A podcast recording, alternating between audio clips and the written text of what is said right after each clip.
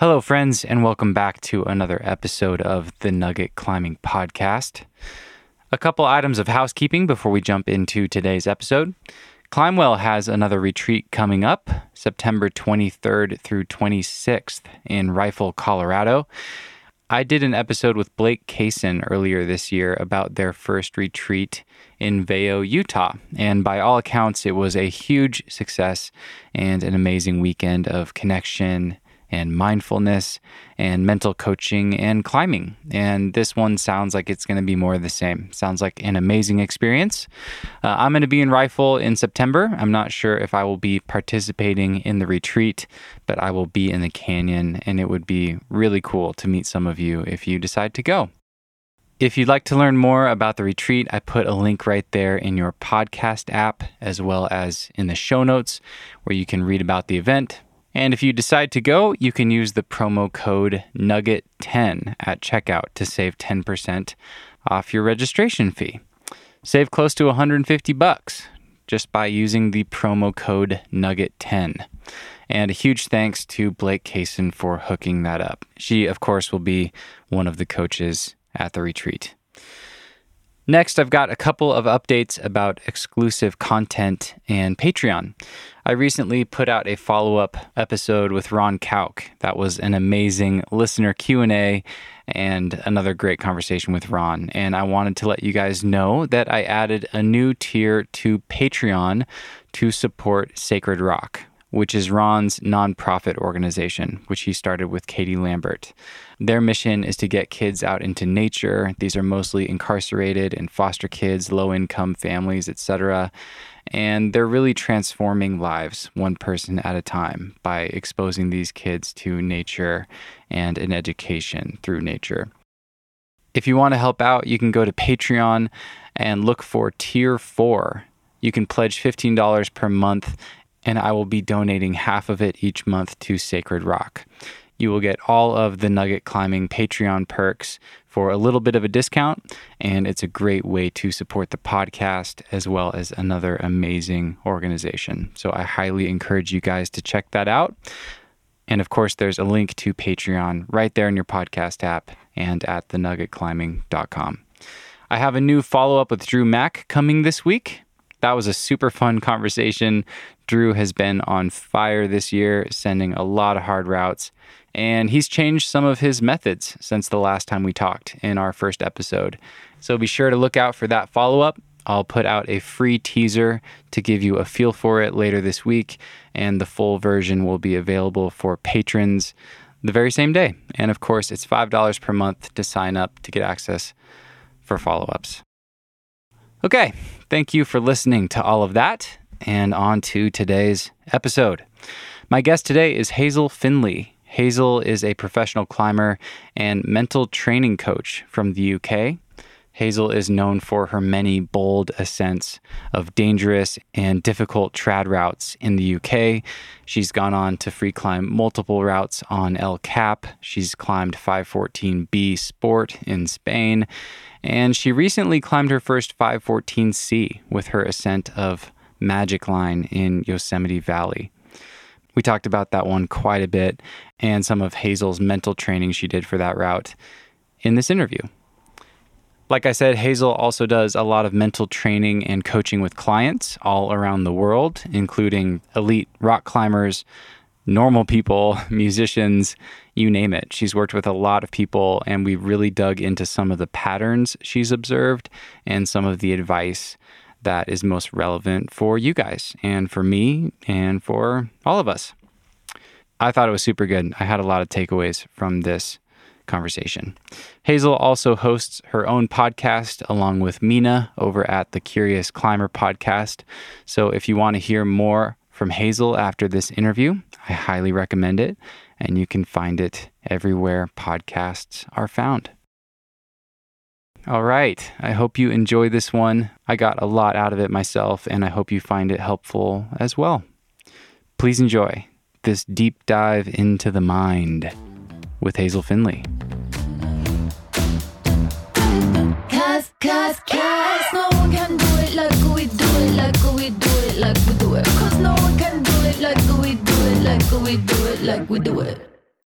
I find it so interesting uh, talking with people in different time zones like this. Like you're in the UK, you're halfway across the world, and I don't know what it is, but there's just something so curious and delightful and interesting to think that you know you are at the end of your day you've experienced your whole day and how different a mindset you must be in just because of that just because of what time you perceive it to be versus me on the other side of the world i'm just starting my day and kind of easing into things and yet here we are yeah. talking at the same time. I find that really interesting.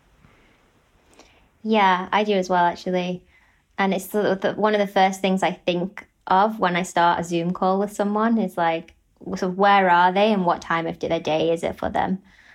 Um, where are you and what time of the day is it for you? I am in Washington State in the United States, which is Northwest. Uh, so Pacific time zone, and it is 11 o'clock in the morning. I just had a lazy breakfast and was checking in on my notes for this conversation, and still kind of nice. getting things started. Yeah. And it's evening cool. where you are. Yeah, it's 7 p.m. Are you back yeah. home? I am in North Wales. Yeah. Okay. Is that where you grew up? I actually spent part of my childhood here, but we we moved around a lot when I grew up, so I never really had like one place. Hmm. Um, yeah. And how long has this been home for you now? So I bought a house here in Wales uh, two years ago now. Okay. But I kind of knew the area anyway. It's it's sort of like you know in the states you know climbing areas, and then you know if you were to move there, it's like somewhere you've been on trips to previously, kind of thing. So uh, yeah, I, have got friends here and I knew the area, so it wasn't like moving to a whole new place. Okay. And what is your lifestyle like these days? How much are you traveling? I mean, you you have your hands in so many things. You're a professional climber. You're still climbing at an incredibly high level. You do a lot of coaching now. You do talks around the world. You go on cool, adventurous trips and things like that. What is your what is your lifestyle like these days? Are you more fixed in place or still traveling all the time? Obviously there's COVID too. So yeah. Uh, well, I'm also doing a master's at the moment. That's oh, like really? kind of the biggest change. Yeah, I'm doing a part-time master's. What is your master's in? Uh, so it's a bit of a mouthful, but it's the course is called the Psychology and Neuroscience of Mental Health. Hmm. So it's all about mental health through through the lens of psychology and neuroscience. Yeah. Um, so yeah, my lifestyle, yeah, it's been really different ever since COVID hit my course is actually all distance. So, you know, I could be doing it from say, Ceüse right now if I wanted to be, um, which would be nice. I mean, it's, it's nice here too. You know, I love where I live. But yeah, this is the least I've traveled since I've been an adult, basically. Um, and I think, I guess, what people maybe might not be so aware of in the States is sort of how COVID and Brexit hit the UK at the same time, hmm. which has meant that if we were still part of the EU, I could probably go on trips to the EU now. But since it's not, since we're kind of out the EU now, I don't know why I did that because we are literally out of the EU now. um, no one picked that up on the podcast. Yeah, that was podcast. That was yeah, yeah, Zoom air quotes for people listening. Yeah yeah. Um, so yeah, like this is the most stuck I've been to the island of the UK since ever. Yeah. So it's, it's it's been interesting. I've honestly like not minded it. I've just thought, oh, cool. Well, there's loads of cool stuff to do around here. That's what I'll just focus on. You know, when we can travel again, I will travel. It's not like I won't make the most of that freedom. But you know, it's it's it's fine to be around here. I have a nice house that I live in, and there's a nice area, and there's climbing objectives that I want to do here. So um, yeah, it's it's been fine. I was curious. I was going to ask that if you felt uh, antsy, or if it's felt restful, if it's been a good recharge, or if you, yeah, can't wait to just get back on the road. I think at first it was a really nice recharge. 2019 prior to moving into this house. So like yeah, the most of 29 up to June, I was just on back to back trips. It was like and then and the end of 2018 as well. It was like back to back trips. So it was like really crazy travel period, and I was pr- really craving being at home or finding a home and having a base. And then went to Spain when COVID hit, basically, in the van in Spain. It was the end of our trip. And it was just the craziest experience being in Europe in this van. And every, you know, we'd be in this van spot out the way, not seeing anyone. But every time we would go to town, the situation would just be like weirder and weirder. And we had this ferry booked and we kept expecting it to get cancelled. And it just so happened that it was the last ferry back from Spain. Because you can get a ferry from Spain, the north coast of Spain, to the south coast of England. And it was the last one that ran. And we were like locked in these cabins on the boat and we couldn't leave them. And it was like there was no window and it was like something from Black Mirror.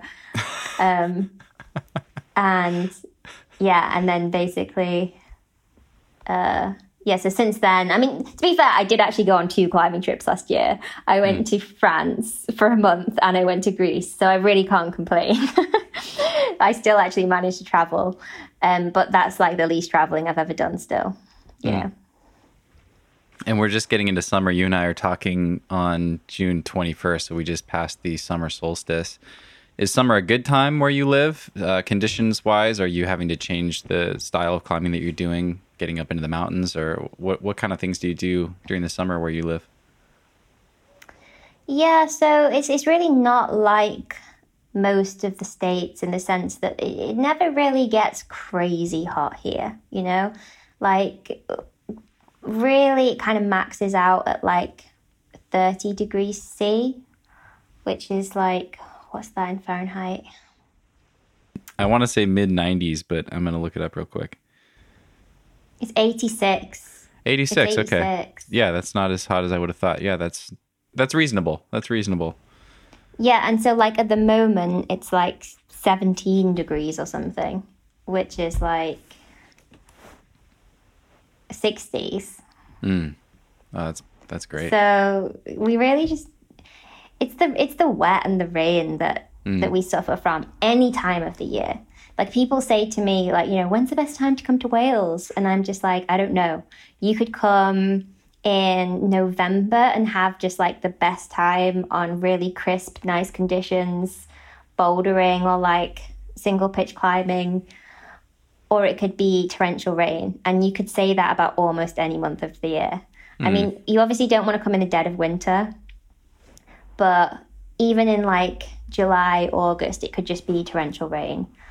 So I guess the Pacific Northwest is a bit like that as well, right? It is. I was just thinking of that. I, I spent a lot of time on the west side of the state here in Bellingham, where I went to college, and it's kind of a sim- similar thing where there's a lot of climbing that I actually would like to go back to now that I've gotten better and improved. Uh, old routes that I've always wanted to do that I would day daydream about when I was kind of a newer sport climber, but there's no great time to go back. And the key is kind of to live there and be able to capitalize on those random good days. But yeah, there's no clear season. It's tricky. Totally, yeah.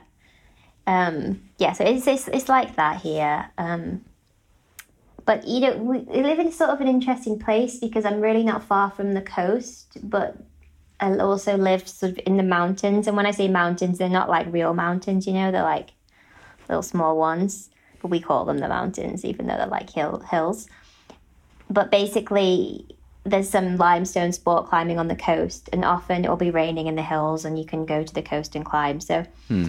yeah, most days you can still climb if you really want to. That's what's nice about this particular area is there's these little weather systems. You can kind of escape one weather system but yeah, some some weeks that I've been here, not many, I've been like, oh crap, I'm living in like a shit place for climbing with this weather. It's not, you know, most of the time I don't think that, but you know, the odd week when it has just been torrential rain for like three days in a row and you're like, okay, this is a bit crap. And where are you at with gym climbing these days? Do you have do you have open gyms as far as the COVID situation goes, or do you have a home wall? Do you enjoy so climbing inside? Yeah. Yeah, I mean, I, I kind of do actually. It's it's one of those things where I really don't want to do it often, but when I do it, I enjoy it. And I quite like the board that I have in my loft. I have a moon board and then a like a splatter board with mostly wooden holds on. And in the winter, we were here like January, February, March, which is like three months of the year that I would never usually choose to be here. But obviously, COVID, I was here. And I really enjoyed climbing on the board. Um, the gyms are open now in the UK. I've been like five times to the gym since it's been open. It's been open about a month or a bit longer, maybe. And we have pretty good gyms here, actually. Um, we have, yeah, we have a route gym that has bouldering, and then we also have a, a boulder only gym. So, but you know, I, I'm not sort of interested in going three, four times a week.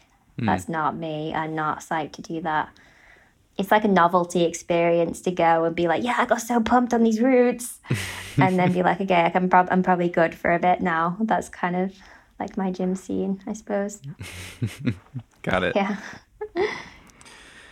well, Hazel, it's really good to have you on here. I have um, I have a lot of questions from listeners. Actually, I, I was kind of laughing to myself. I, I, basically have outsourced this entire interview. I got so many good questions from listeners, and they covered all the things that I wanted to ask you about anyway. So. Um, I want to jump into those sooner rather than later, but I I do want to kick things off. I mean, you know the bulk of this conversation will likely be around mindset and this mindfulness coaching that you do but um, i kind of have two questions leading into that and the first one is just kind of looking at your life in a bigger picture. I'd love to hear what um, what the balance is like what kind of energy are you putting into your climbing objectives these days versus uh, spending more of your time coaching? Now you have a podcast you're also in school. What kind of things are you drawing uh, the most meaning from at this point in your life? And is it a combination of all those things? Are you becoming more interested in, you know, in coaching versus climbing? And uh, and what do you find yourself spending a lot of your time doing these days? How do you stay on top of it all? Yeah, yeah. I mean, I ask myself the same question sometimes. um, you know, I, I, do struggle a little bit. I, but I am someone who likes to have different projects on the go, I would say.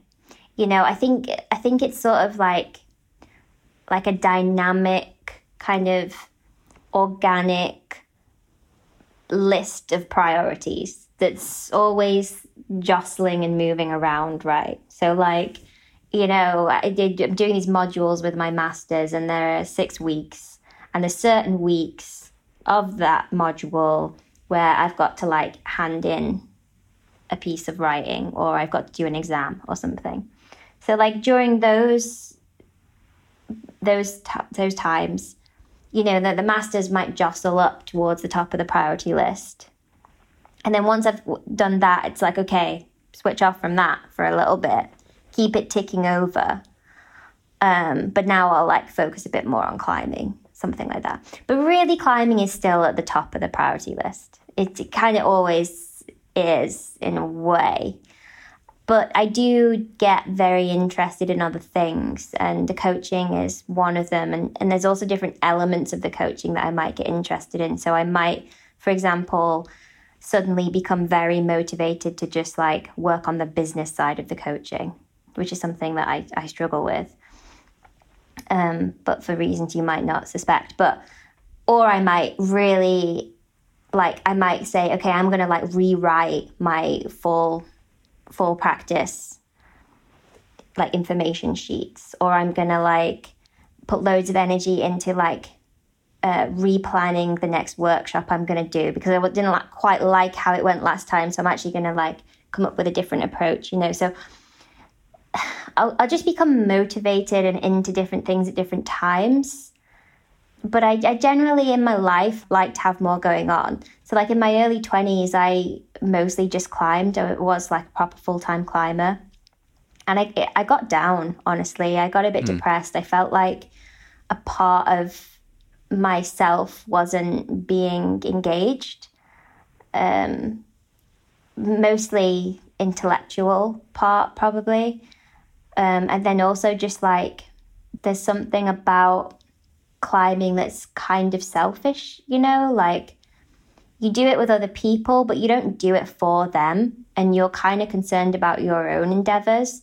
And so, what's interesting though is, is, it wasn't coming from a place of selflessness, the reason I wanted to coach. It was, in a way, selfish. I mean, we could go into the depths of, you know, is there a selfish act and what all the rest of it. But it was, in a way, for myself because if we become too self involved, it's not good for our mental health, you know? And I think that when you get really obsessed in climbing, you can get very self involved and you can only see your own problems and you can't see others in a way that you can if you're not self involved. So, uh, you know, I like to be doing stuff that kind of involves others, I guess. Hmm. Um, and so that's why I started doing the coaching. Before we got on the call here, I was looking at your website and reading your bio, and I want to ask about one line that caught my attention. And, and this is, you know, you talking about your coaching and a section about how your interest in psychology led to uh, becoming a coach so that you could help others with their mindset and their mental management. And I'm going to read just one short line from your bio and then ask a question about it. And your bio says, Hazel specializes in helping people overcome fears and limitations so they can focus on the task at hand, perform at their best, and enjoy climbing more than ever. Hazel has worked with people from all walks of life, including competitive athletes, new climbers, business clients, musicians, and artists. And that last bit really was intriguing to me. How how did um what am I trying to ask here? I'd love to hear who you're working with and my background goes back to music prior to climbing. I was a musician before a climber, and so I would love to hear who you've worked with uh, musically and and how you got involved with that, and maybe it'd be fun to dig into some of the parallels there, you know, between musicians or artists and climbers. You know, we exist in in a bubble, but of course, we're all humans and we're all dealing with the same stuff. So I'd, I'd love to hear about that. Yeah. So so I, I, I, am trained as a life coach. So I, I have that training, and that was obviously not specific to working with athletes.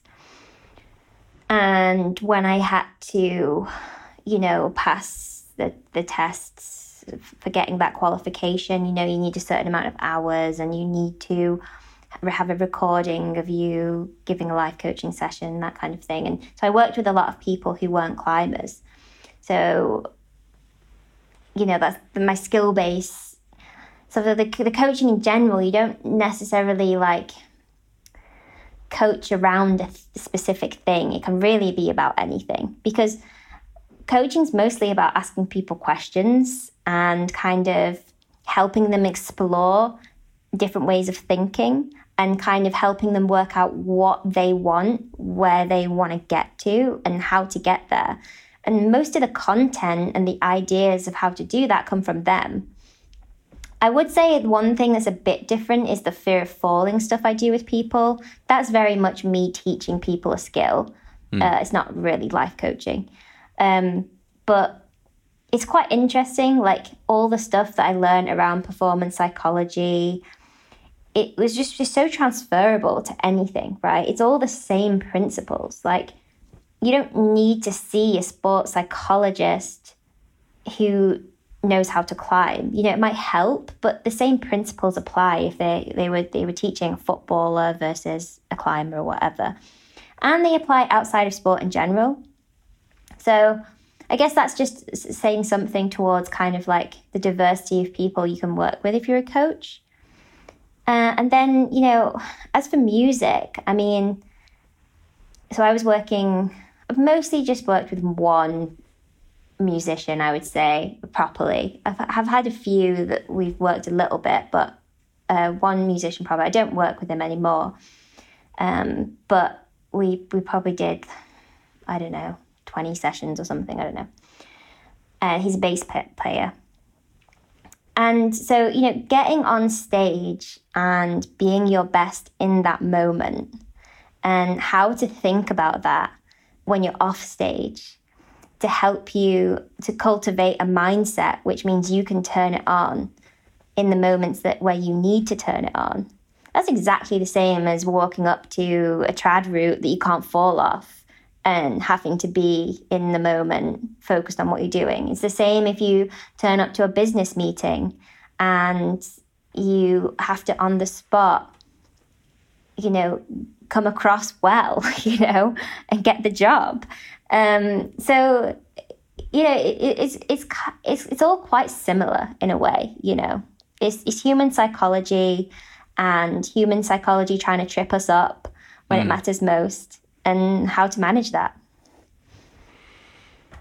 I'm wondering how to ask this without, you know, uh, having to go through 20 sessions to to get there. I mean, this stuff there's so much to unpack here, but I'm really curious with that. Like, are there any kind of like really common fundamentals that you come across time and time again, or or just basics that you could share with the people listening?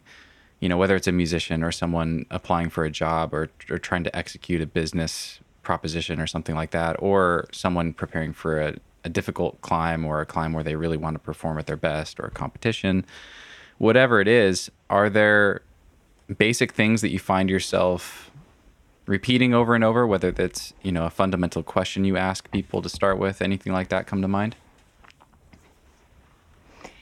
Yeah, I mean, the thing that that I'll always run into, no matter where the coaching starts, like at some point, I'll just run into someone's ego.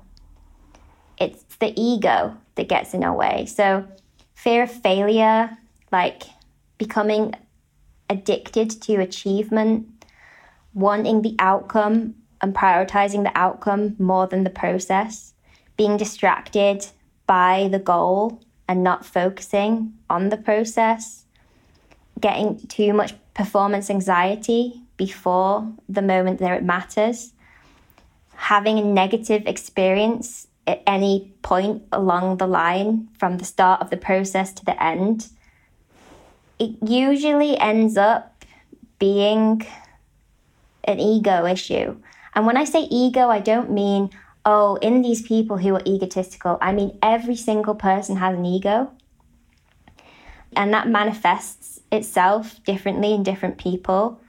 But most people who come to me with a problem that they want to work on in the coaching, it's usually in some way related to their ego, whether it's any of the things I've listed there. That's great. That's a really great answer. Would you be willing to share a few examples of how that manifests itself in clients, things you work on? making comparisons all the time is mm. something that I might work on with a with a client. So it doesn't matter what level of climbing they're at. And I think this is one of the the misconceptions people have. People people think that only the elite get performance anxiety. Only the elite get fear of failure. You know, only the elite become, you know, distracted by external motivators and that kind of thing. It's total bollocks.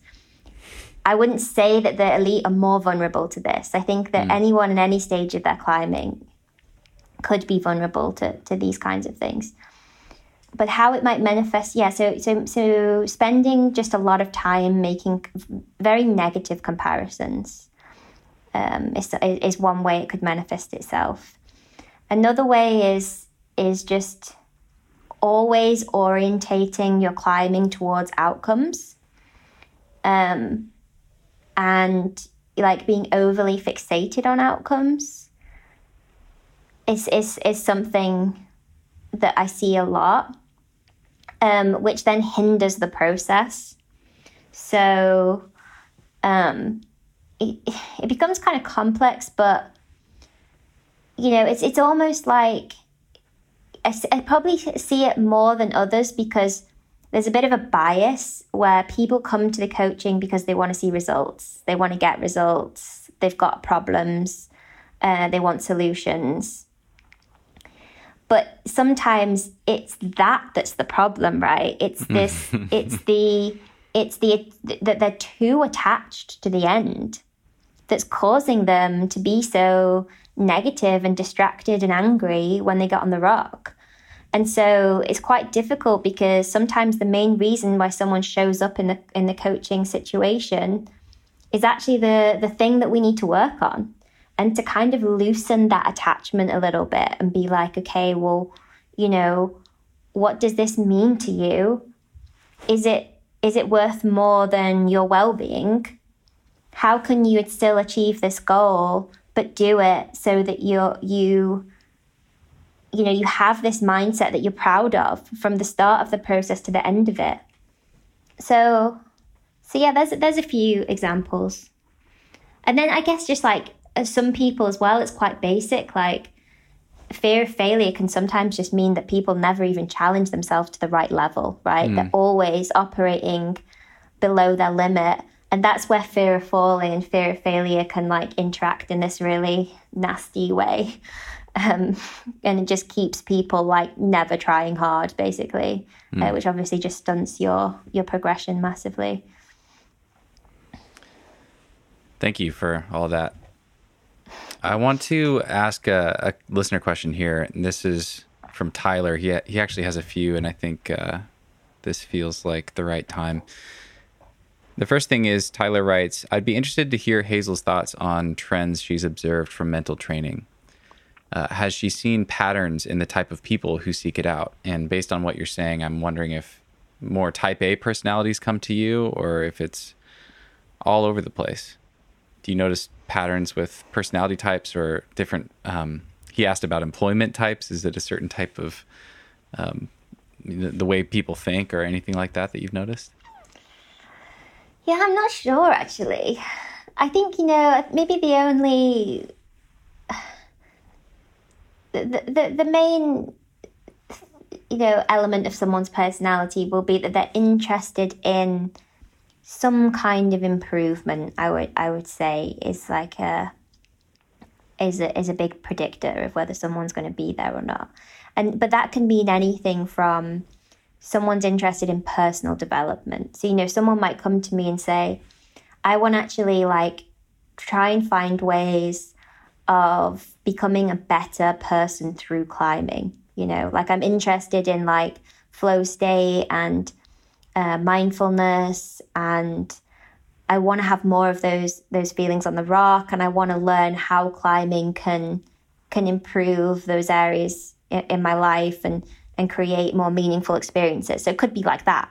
It could also be I want to climb this grade in the gym next month. Mm. Um, you know, uh, it could also be yeah, some people come to me because they're like at the end of their tether with fear of falling. I get that a lot. You know, it's like, it's like I'm just not enjoying climbing anymore and I need to do something about it. Please help me. So, th- yeah. Uh, but, you know, in terms of like demographics, not really. I, don't, I can't really find anything. I, I I coach people from all walks of life, and that's actually one of the things that's so fun about it. You know, mm. like I can be coaching someone from Singapore or you know like random countries, and you know coaching someone living in Lebanon. You know, and so it's it's um it's cool for that reason, and I, I have to like not get carried away and like ask people too much just out of my own curiosity, I have to like focus on the coaching. the podcast host comes out in the middle of your coaching calls. Yeah, yeah. yeah. Tyler also yeah. wants to know Have you noticed any differences between men and women as far as strategies for improving mental mental space? Yeah, that's a good question. Um, you know, I think anything you ever say about genders is always, you know, it's always just a huge generalization, right? And you can always find someone that betrays or is an exception to the to the generalization. But I think when it comes to fear of falling, I would say that there's a little bit of a pattern whereby women are more ready to accept and admit that they're fear of, they have fear of falling. Mm. But in a weird way, that makes them less likely to get over it in some cases. So men will be more resistant to admitting that they have fear of falling, but they'll also feel more of a social pressure to not have it, which will kind of like force them through to some extent. They'll like maybe get on with it a bit more. Whereas like women are more happy to say, oh no, I'm scared so maybe you can take the ropes, or I'm scared. Like, they're maybe slightly more likely to be like, have a bit of a more fixed mindset around it. Because as soon as you kind of like vocalize and verbalize and say, I'm a scared person, I have fear of falling, then it's easy to fit that mold all the time. Mm. Um, but it means that in general, it's easier to work work with women because they're more honest about the fear that they have. Whereas working with men, they they can try to hide it more, and it's harder to work with people when they're hiding it, right? Because you can see someone stressed and they're saying, "Oh no, I wasn't stressed. Like this is in my comfort zone," and it's like I have seen enough people fall off to know when people are stressed or not. So that can be a bit difficult. So that's sort of like a bit of a trend that I've noticed. But other than that, maybe not. Like, I think the whole kind of like being overly achievement orientated is kind of just as much likely to happen to both genders. Yeah. Got it. Yeah, that's all incredibly interesting. Um, he, he, has one more question, and I, I really like this one, and it kind of ties in here. Um, and I'm I'm guessing that uh, he's asking this for himself, but who knows? He writes, "What advice could she give to someone whose climbing partner and or relationship partner may be working on their mental space for climbing?" Uh, and he writes, obviously, it's much trickier with relationship partners. But do you have any advice for someone who's in that supportive role? You know, their partner is really working on some part of their mental game. Yeah, this is really important actually, especially with fear of falling. So, with fear of falling, you really ha- like to do the exposure therapy right. Uh, so, just kind of like incrementally upping the exposure to uh, increasingly more stressful falls. So, that's like the basis of the practice. You really have to get um, the challenge level right. So, like some people think that oh, if you just go and take a few massive whippers, it will like cure you of your fear of falling because like you survived, right? So uh, it's not really not how the brain works. Like if you fall and you're like hyper stressed and every muscle in your body is tense and you close your eyes and you scream, all you're telling your brain is that like that was like a very aversive experience and your brain has a very good memory for aversive experiences. So you really don't want to be having stressful falls. You really need to be making those falls relaxing, which means you have to do it very incrementally and you have to really take a moment to kind of like use some relaxation exercises before you fall and that kind of thing. So, the problem that happens when you bring a partner into the mix is that if that partner doesn't understand uh, fear of falling because they don't have fear of falling, or they at least don't understand the level that someone could be suffering with fear of falling, is they'll try to encourage. And often the way you encourage someone is to say, go for it, go on, you can go higher, go on, one more fall, you know, and, you know, it's safe, I've got you, you know, all of these things. But if that person's not ready to take that fall, just because you can see that it's a safe fall, uh, doesn't mean that that it's appropriate for them. Hmm. So, one thing that I would say, you know, is you really have to let the person decide for themselves what's appropriate for them or not, and really be careful about how you encourage that person because encouragement can come, it can be interpreted as kind of pressure sometimes.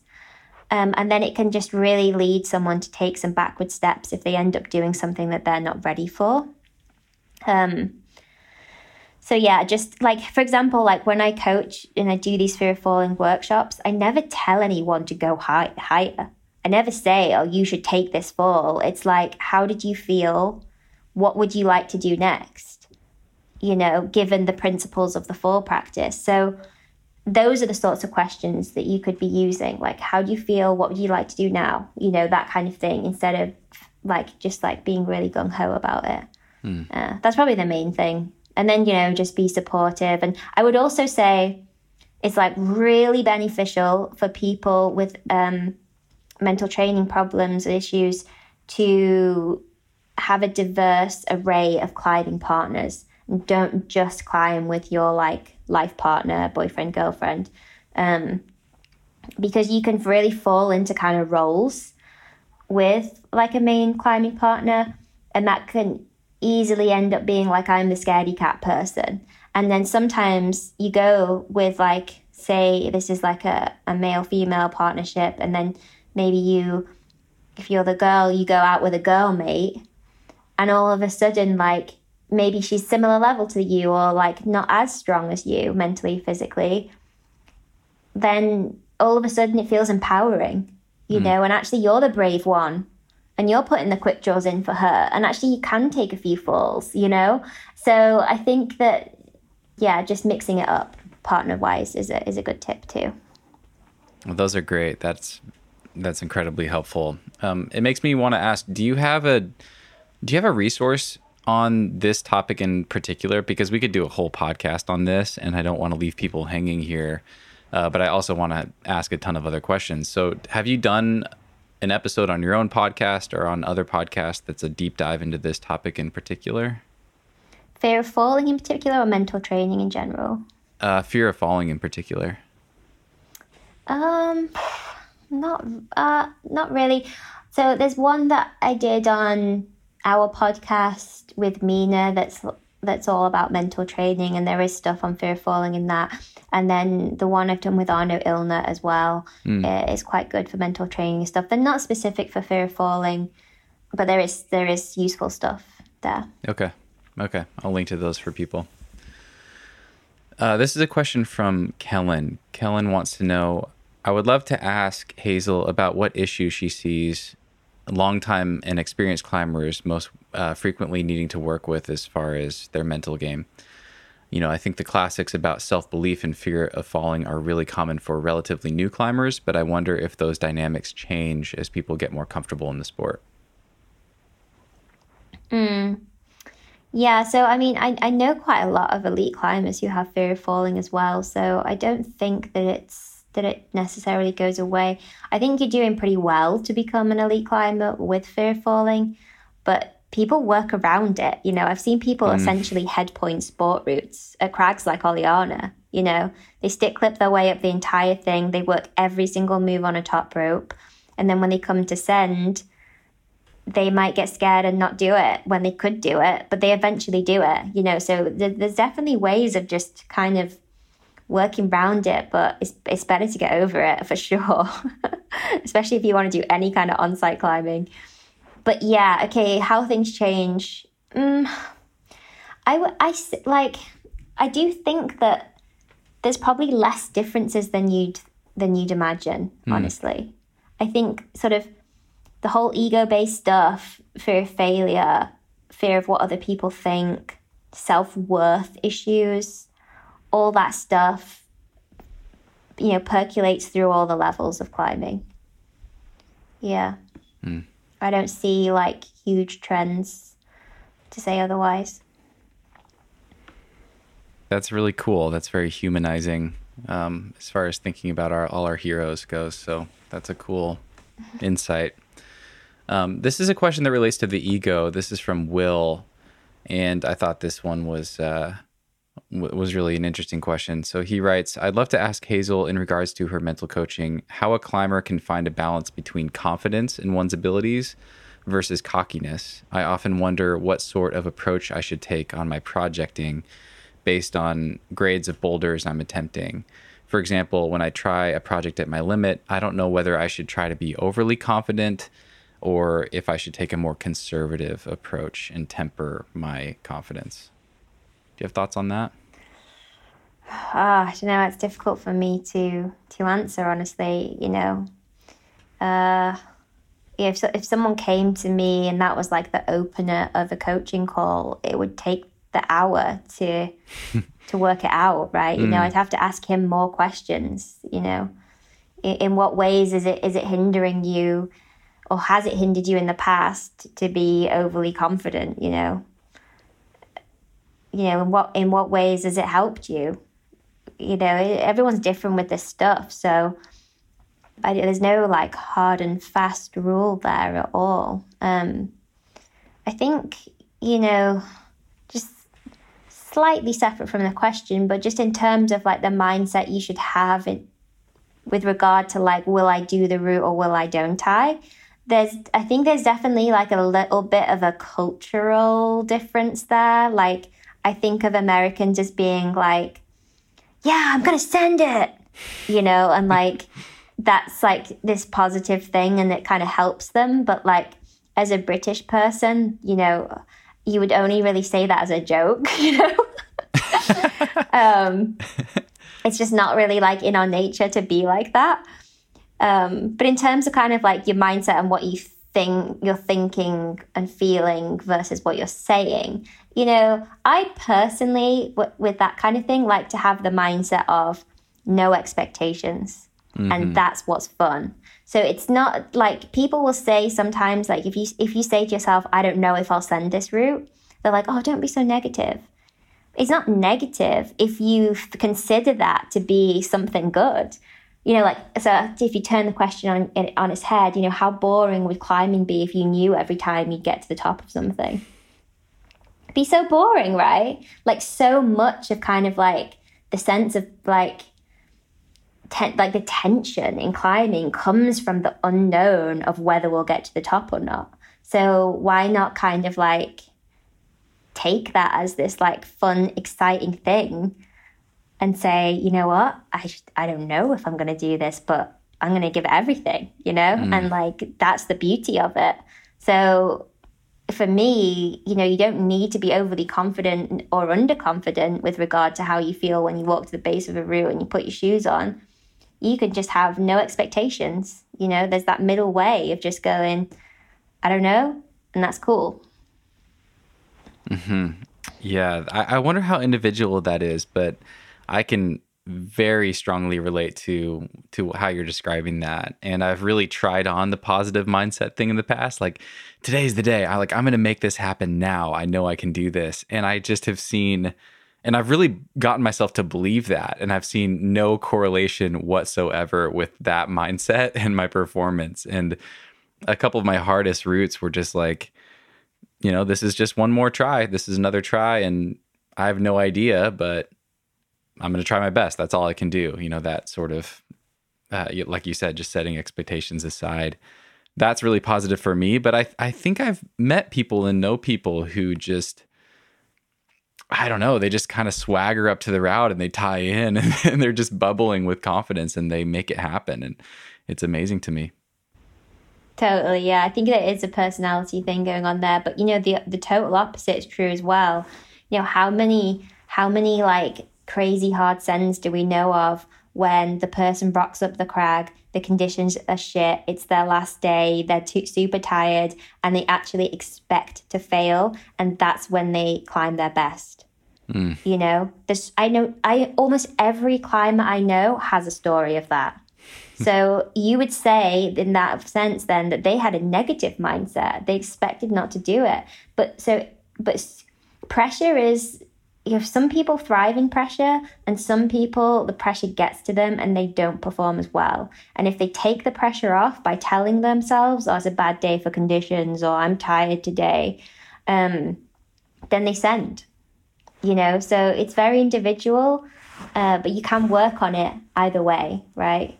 Um, you can shift it if you wanted to if you if you don't want to wait for every bad conditions day to send your project you know you can work on it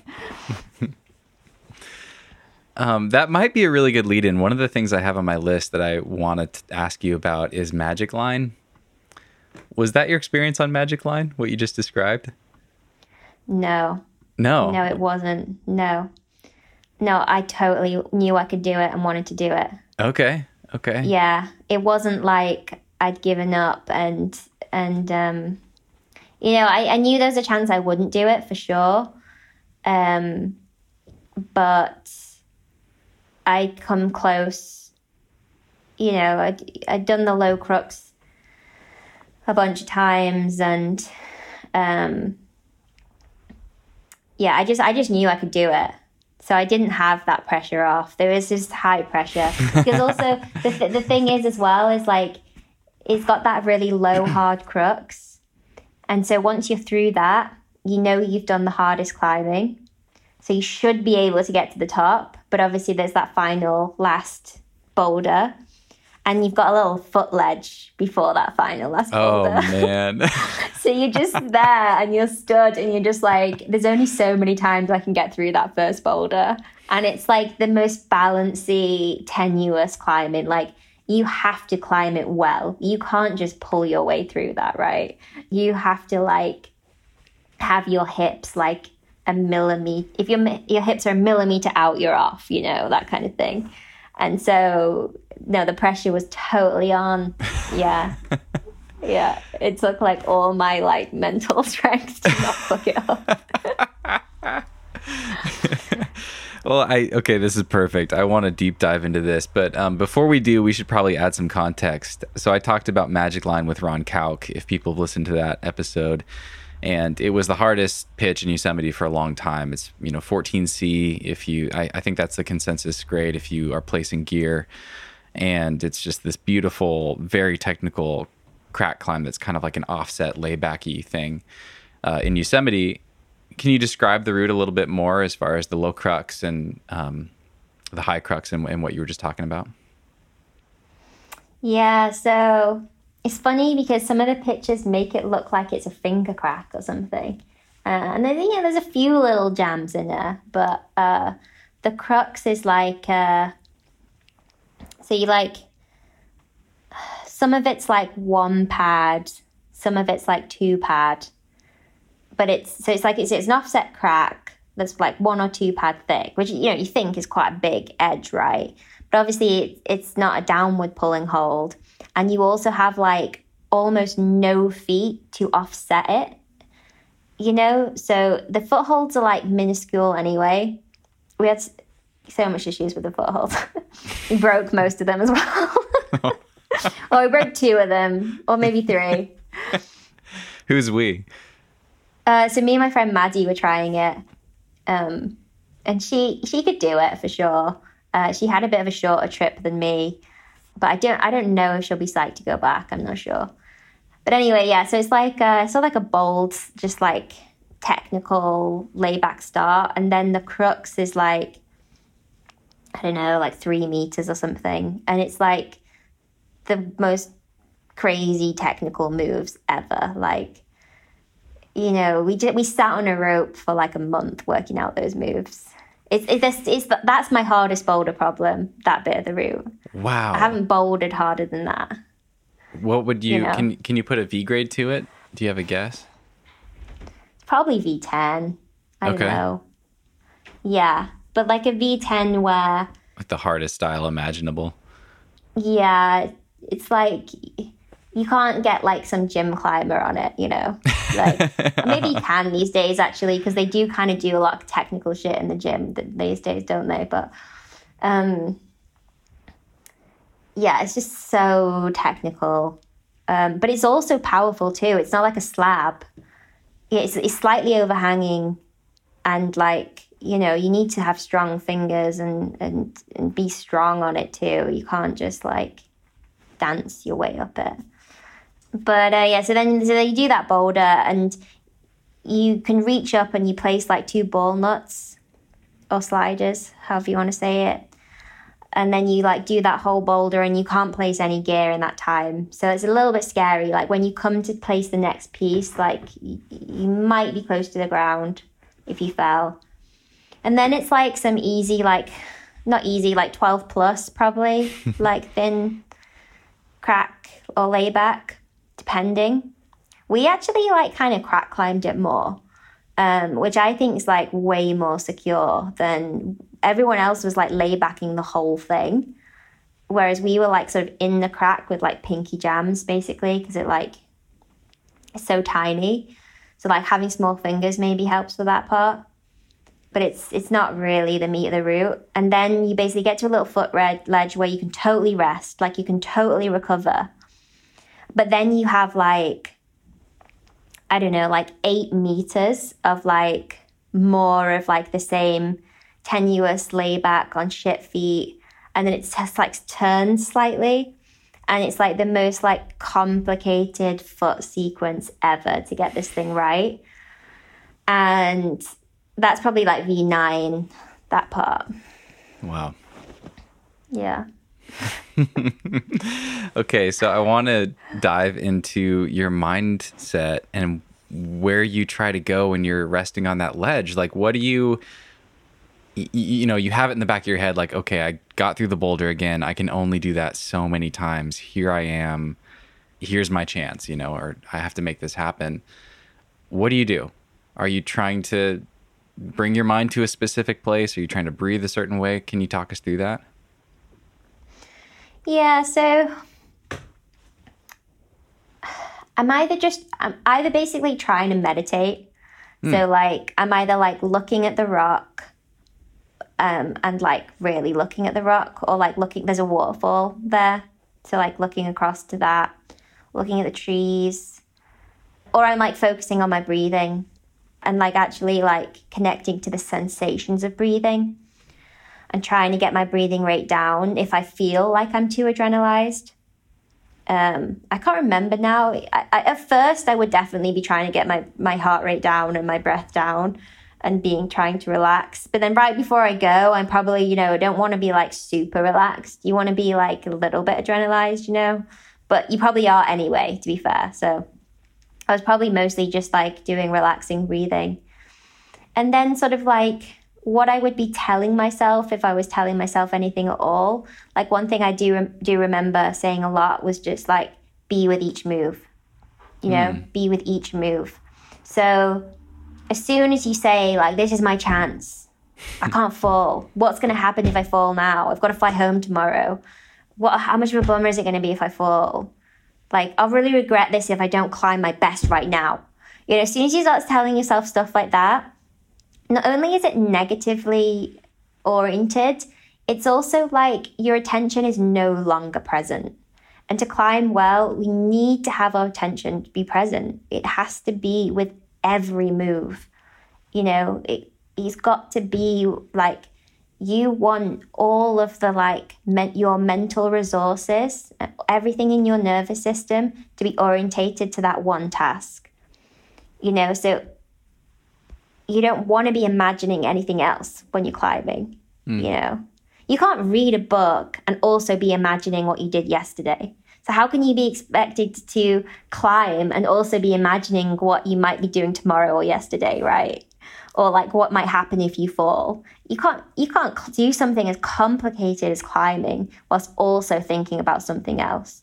And as soon as we start thinking about will I won't I with really thinking about something else, so like, yeah, like just be with each move basically is kind of like, and it's it's it, if you really kind of embody the sentiment of that as well, so much of your anxiety goes away because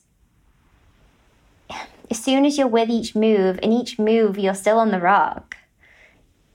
You know, if you're really with each move, you don't need to be anxious because what you're anxious about hasn't happened yet. Do you see what I mean? So mm that's kind of yeah, that's what I do.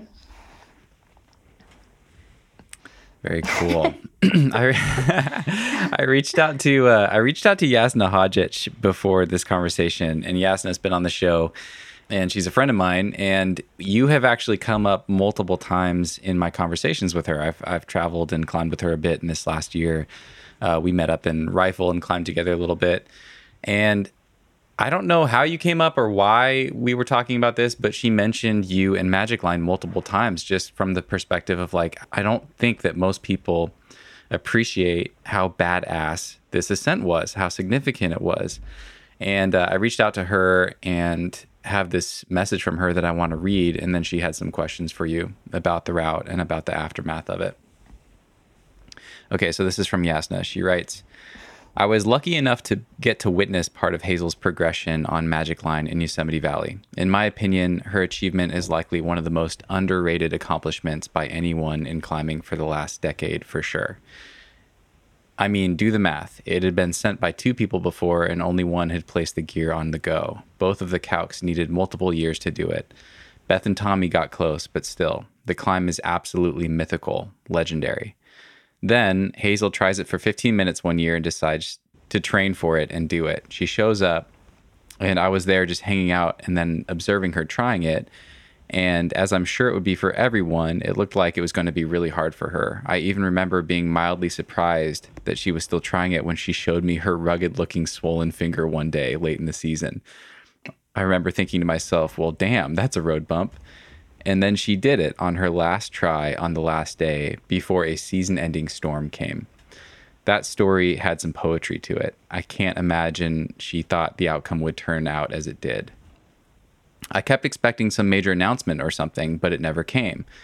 Yeah, there was an article and an interview and blah, blah, but nothing big, at least that I could tell. I doubt it really mattered to her, but I found it disappointing in a way that the climbing community didn't recognize what had just happened. I also found it really cool that she didn't seem to push it much.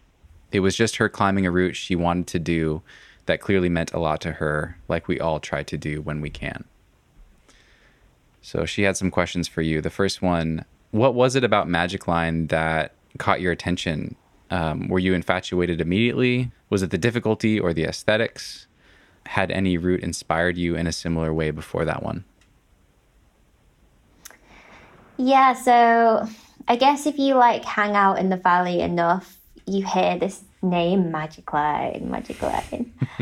and like I'd be like, "Oh, where's this fruit magic line?" And people would be like, "Oh, it's in you know, it's in the in the woods up towards Half Dome." Like, it's heinous. It's heinous though. Like only Ron Kauk's done it. This before Lonnie did it. You know, so you, you just hear all these like rumors in the valley about this like mythical single pitch, and it would stick in my mind a bit because no one really talks about single pitch routes in the valley. You know, mm. obviously you've got El Cap there you know, even something like cosmic debris, like, you know, people do it, but it's like they do it because they're like tired from big walling or something, right? You know, it's a classic route, but like, you know, it doesn't have this kind of like mythical status that Magic Line had, or has, sorry. And I think because it's a bit of a walk up, up to the base as well, it probably gets tried a bit less. So I sort of had it in my head that was like this cool mythical like crazy hard route uh, and then just one day like um, carlo was psyched to try it and i was like cool yeah i'll come carlo traversi yeah and there was it, turns out like lonnie was at the crag as well and there was like a bunch of people who wanted to try the route that day so i literally had like 10 minutes on the crux and i couldn't do any of the moves but I was like, this is cool. Like to break down the movement on this route, like that would be a cool thing to do. But then I didn't really think about it. And then I got injured. Like right after that, I went mm. to hmm. Bishop and had this like horrible um, pulley injury. Um, but it was sort of like my dissatisfaction with the rehabbing of that injury and like feeling like, oh, you know, I'm, I feel like I'm not getting like super meaningful experiences out of my climbing, or I haven't had a super meaningful experience in a while. And I was in Mongolia with my friend Maddie, who that's the what the recent Reel Rock film is about. And I was just feeling a bit dissatisfied, and I was just chatting to her, and I was like, Maddie, what if we just trained for the rest of the summer and went and tried Magic Line? And she was like, Yeah, maybe we should do that. So I like I I've never trained for anything before, by the way. That's a lie. I sort of trained for this route called mind control in Oliana, but it was more of like a after my shoulder rehab, getting back to where I was rather than actually making gains, you know. But I did actually have a training plan for that. Um, but so apart from that, it's like the only thing I've ever like trained for, and like I got Dave Mason to make me a training program and it was all like with magic line in mind you know it wasn't like oh just get stronger um, and I like properly like dedicated myself to it. Even when it was sunny outside, I like went to the climbing gyms before I had the board, and like properly dedicated myself. Yeah, that's the story of how it happened. she has a couple more questions. Did you do anything to prepare in the event of failure? And if so, what did that look like? Well, you know, I really didn't know that I could do the route. You know, I trained for it, but I was expecting it to be a multi-season project. Mm. That was my my expectation, and I was ready for that. Actually, since COVID has happened, I'm really psyched I did it that that year, right? Because I wouldn't have been able to go back until this fall. So, you know, I'm super psyched that I did it in a season now because I would have forgotten everything and just like you know be training all again and all this. But um, uh, you know, I was I was going there like expecting to fail that season. So, it, but you know, when it became apparent that I probably could do it if I really tried hard. I mean, it was difficult. It was it was quite it was very psychologically difficult, and I was getting these finger problems and thumb problems because of this like constant talking of the edge of the the, the offset bit of the crack. Mm, hmm So like, and I remember ringing a physio friend of mine, and he was basically told me not to keep climbing on it. And that, Wow. that was the most devastating day. That was so hard. That was worse than like being, you know, to have fallen off in a way because because in my mind, it, it obviously turned out to not be like that, but in my mind, that was like the worst outcome was to to not actually be able to try it to the bitter end, you know. Hmm. Um, uh, but yeah, so I wasn't really prepared for failure, but I did do a lot of mental training prior to going on the trip, and all of my mental training revolved around having my prior- priority be about keeping my head. So it's like, you know, the goal in a way of doing the route was secondary to the mental training goal of keeping my mindset, keeping my head how I wanted it to be, um, Oh, that's cool. enjoying the process, being engaged in the process, and being like a better person by the end of it. That was like my overarching goal. So all of my mental training work prior to that was working on that. And, you know, it sounds like that makes me sound really zen and like really mentally strong. But this was like, because it's not been like that in the past, I've had projects where I have not kept my cool the whole way through, you know, uh, where I've become negative, where I've wanted to just have it over and done with, where I want to finish it off, where I'm angry at the route for not being easier than I wanted it to be, you know, all of that kind of resistance to the challenge you've set for yourself. So basically, like I, I kind of learned from those experiences and so my overarching goal was to go okay i want to climb the hardest thing i've ever climbed and i want to keep my head on my shoulders throughout the whole process hmm. and that's why it was so such a cool thing because i think i did mostly succeed in that yeah That's great. That is such a cool goal. I really like that. I, I want to try that. Yeah, you should. And you know what? Like, you'll probably climb better too. Hmm. Because if you keep your head, and you, you might, you know, you'll probably achieve your goal sooner. Because if you if you keep your head and you you know it's it's it's part of a bigger thing, which is around like developing you as a person and and it, and it like the whole process. You're just going to be better off at the end of it because you've worked on your mindset and you've trained your body as well. You know, like this is the thing. We do it for, for from a physical perspective. We say, okay, I want to climb this route, and if I climb that route, I'm going to have to get stronger fingers and have to get going to have to get fitter. And so uh, that will bump me up a level. But we don't do that with our brains. You know, we don't say, you know, I'm going to train for this route because the process of a hard uh, red point is going to make me stronger mentally. We never say that, and I don't know why. We should be saying that, I think. What does a daily practice of that look like or a weekly practice? Is that as simple as meditation and practicing being mindful and present or are there are there other elements to that? Yeah, I think. Um,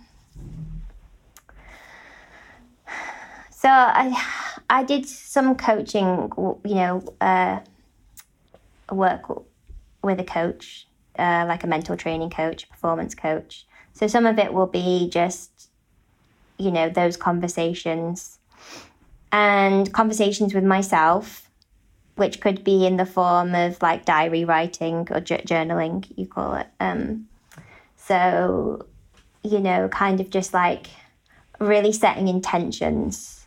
These are the t- intentions for this whole process. These are the intentions for this part of the process. Like being really clear about where you want to be mentally as well as physically at that point of the process. Hmm.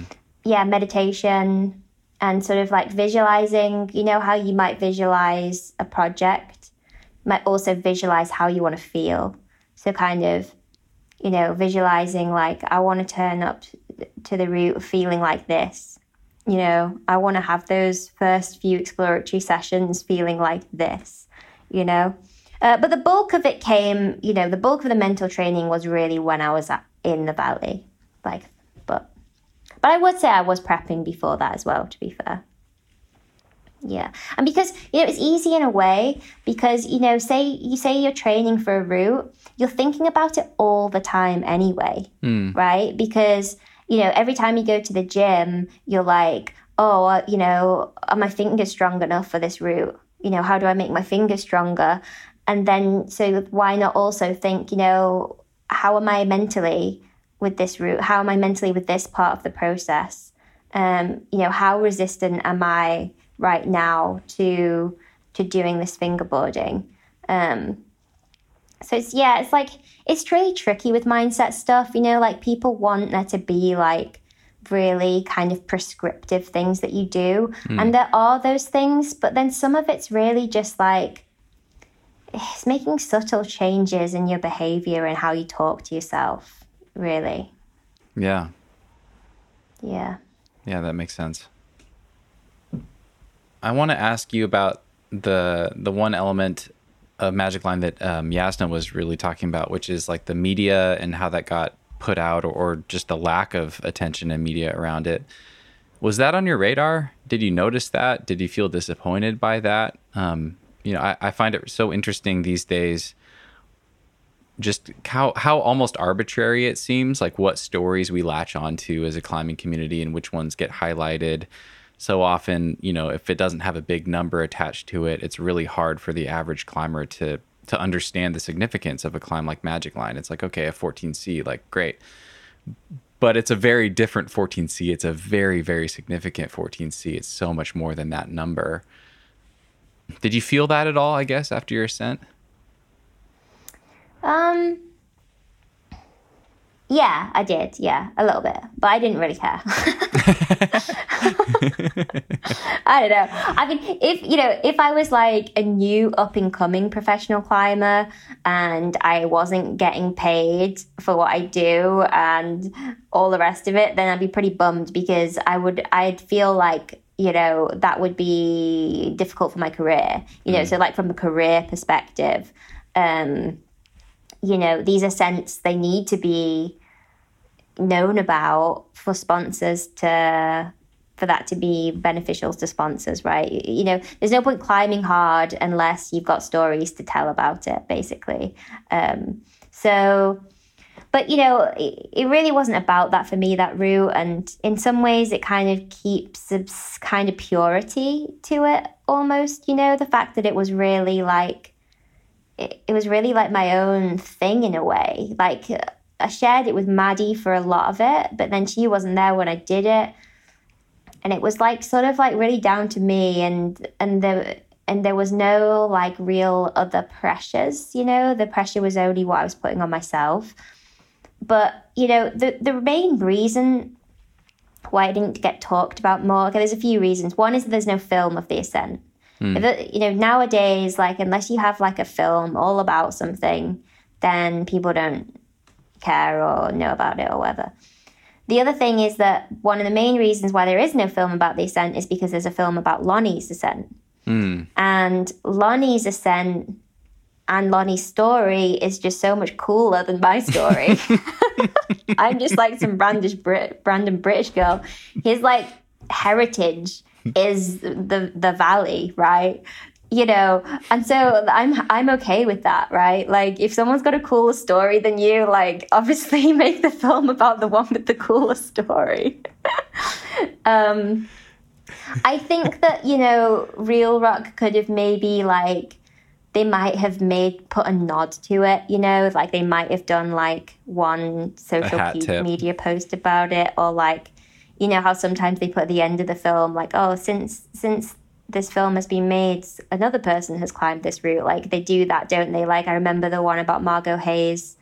It turned out that Angy Eiter has actually climbed harder than her since that film came out. So mm. they put that at the end right? Because otherwise people watching that film thinks that she's like the only world's best female sport climber right but you know, I totally get why they didn't too. Like you don't want to detract from someone's cool story by putting at the end that someone else has done the route. So you know, I get it. I totally get it, and I don't really mind at all. Um, so yeah, That's, there you go. okay, I'm going to bounce around a, a, little bit with these final questions. I want to get to two more, and um, there, there's more that we're not going to get to, but I, I did kind of promise these people via email that I'd get to them, and I think they're good questions. So uh, this one is from Jen, and I think it's Jen's first time submitting a question. So thank you, Jen, for writing. And this goes back to your shoulder injury that you briefly mentioned. It sounds like Jen's going through something similar. And she writes I remember hearing that Hazel had shoulder surgery a few years ago and that she had a hard time recovering from that injury and from that surgery.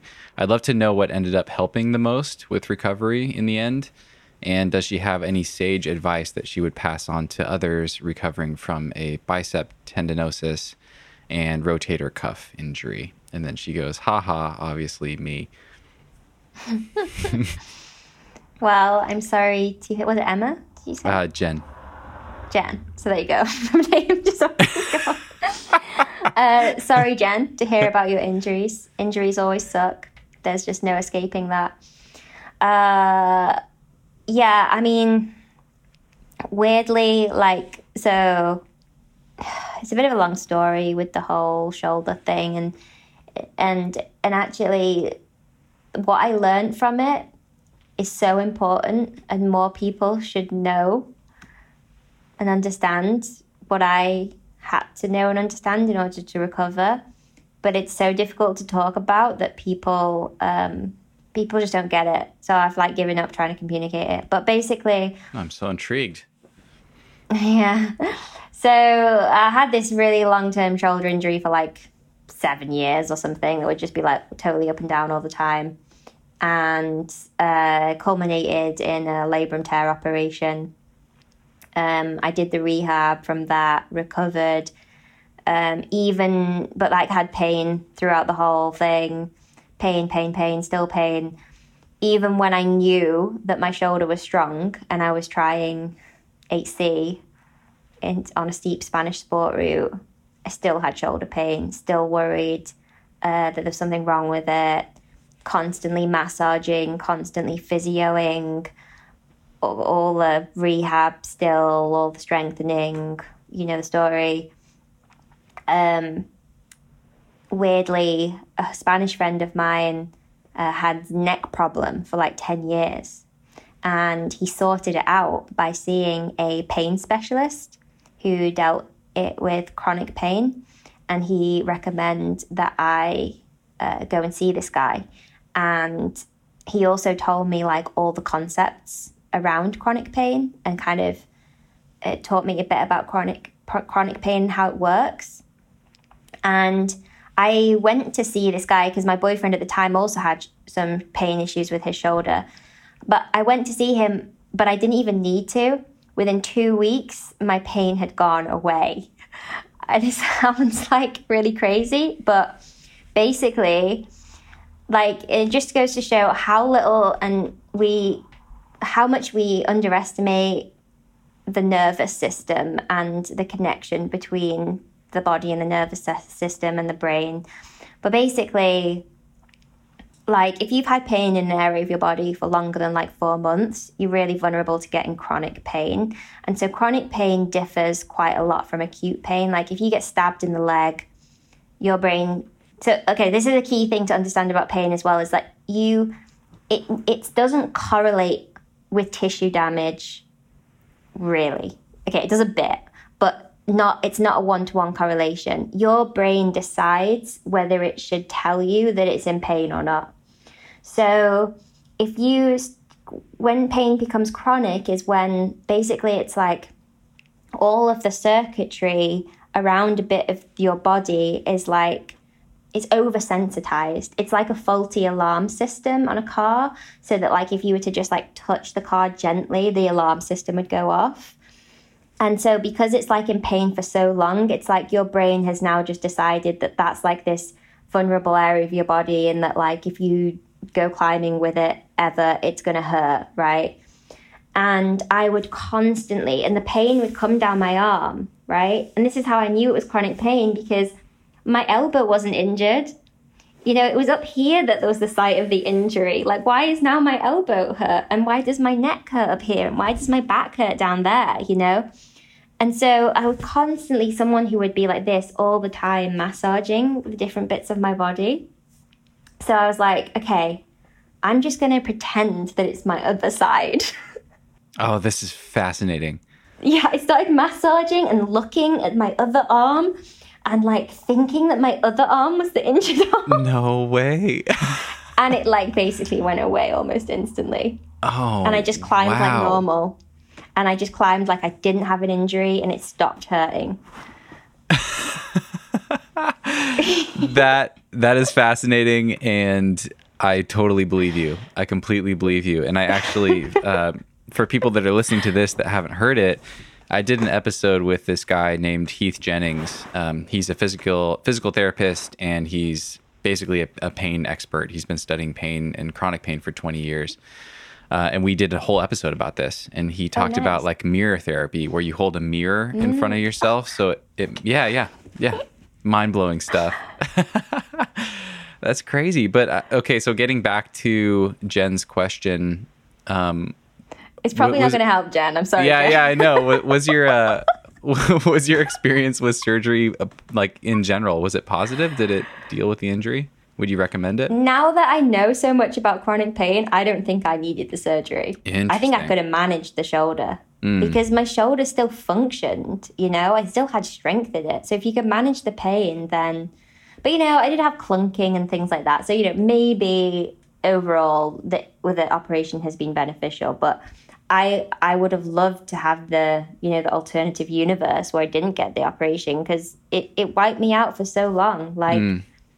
there was two whole years really where I didn't really climb anything I was psyched on.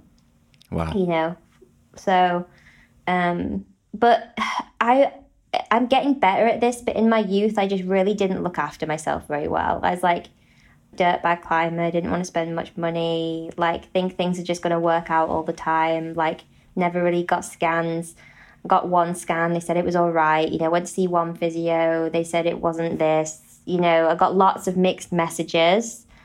I mean, I did pay to go and see lots of people a lot, but they never really told me to get an operation and, and that it was that serious. They always just sort of said, oh, you know, you'll probably get better with these exercises and that kind of thing. So, yeah, I could have invested more, I suppose, in in the the early days of the injury.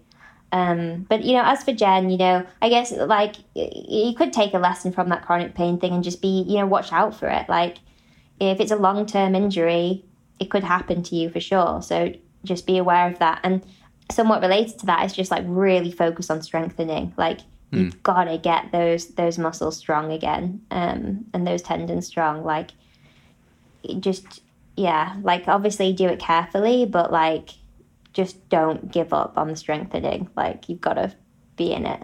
Mm-hmm. That's great. Yeah. yeah, I'll I'll add for Jen as well. If you haven't listened to it, check out that episode with Heath. I think it's episode sixty-seven, and he we talked about pain, but he also shared some of his experience with um, rehabbing, you know, tendonitis, tendonitis, tendinosis, stuff like that and uh, he shared some exercises for the elbow on the Instagram channel on the you know at the Nugget Climbing. So those things might help as well. But good luck, Jen. Yes. We hope that you uh, we hope that you recover. Yeah. Injuries suck; they always suck.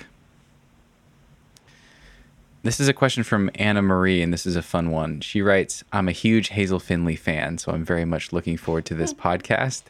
My question What has been the most memorable route you've climbed, and or the most memorable day of climbing? Probably Magic Line, I'd say.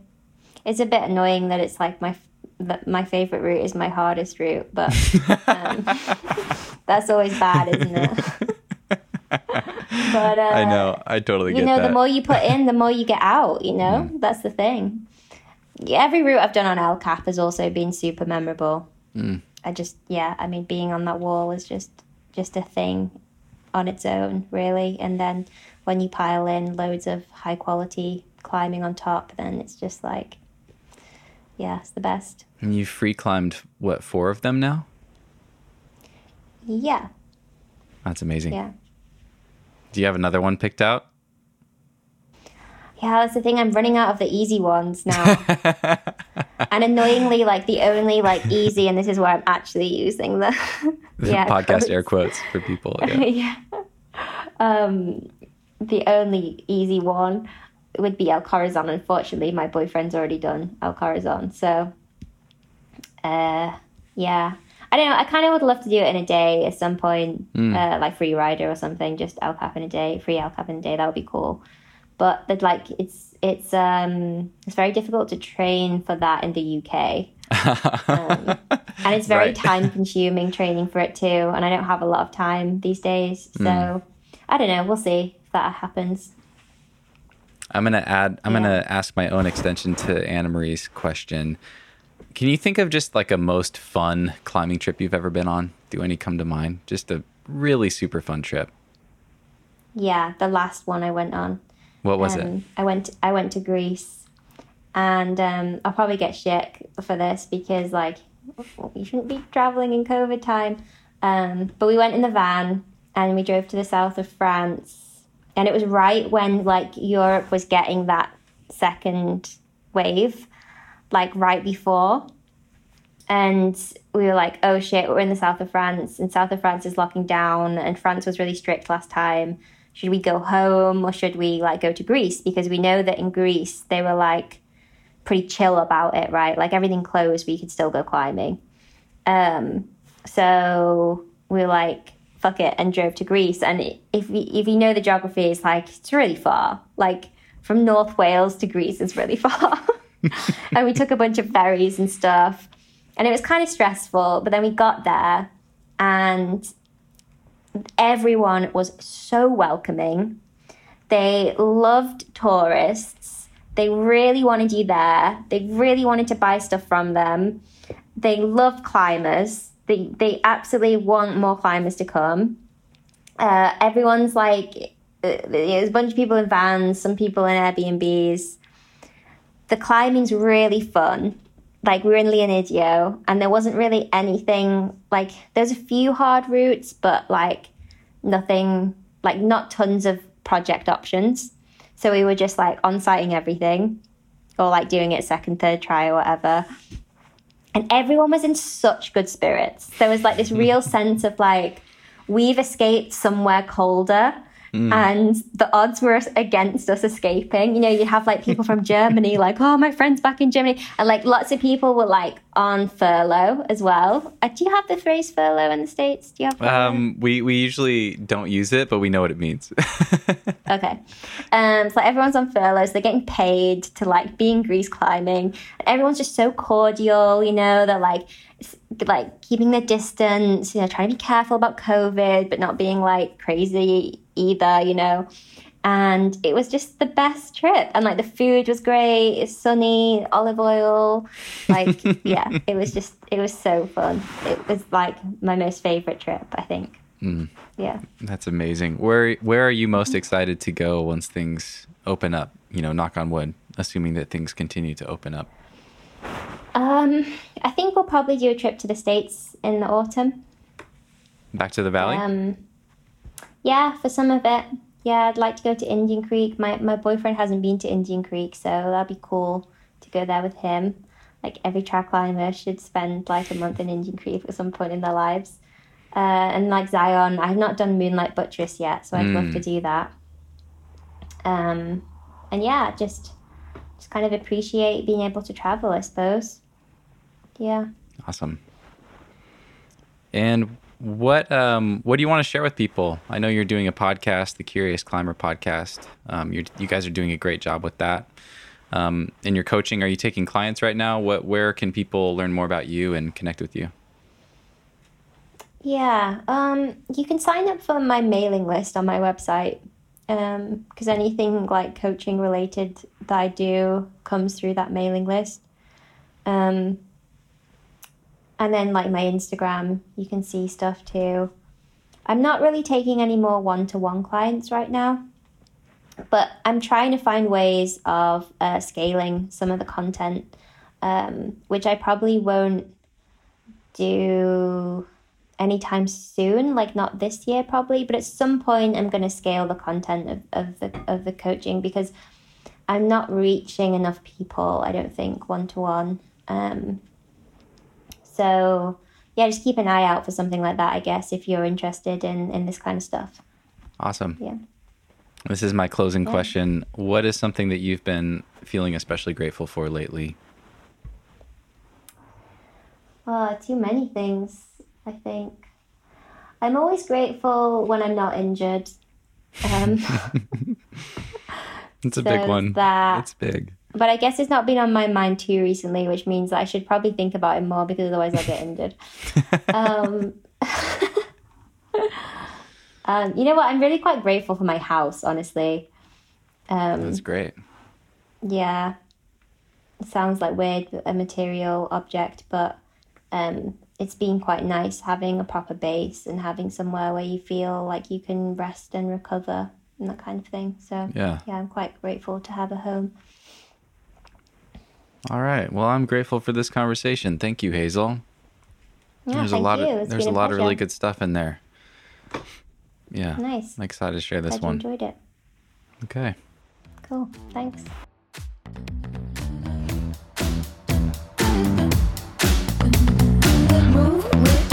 Shake it up, stop when the clock hits 13. Sing one, two, three, four. Cause, cause, cause no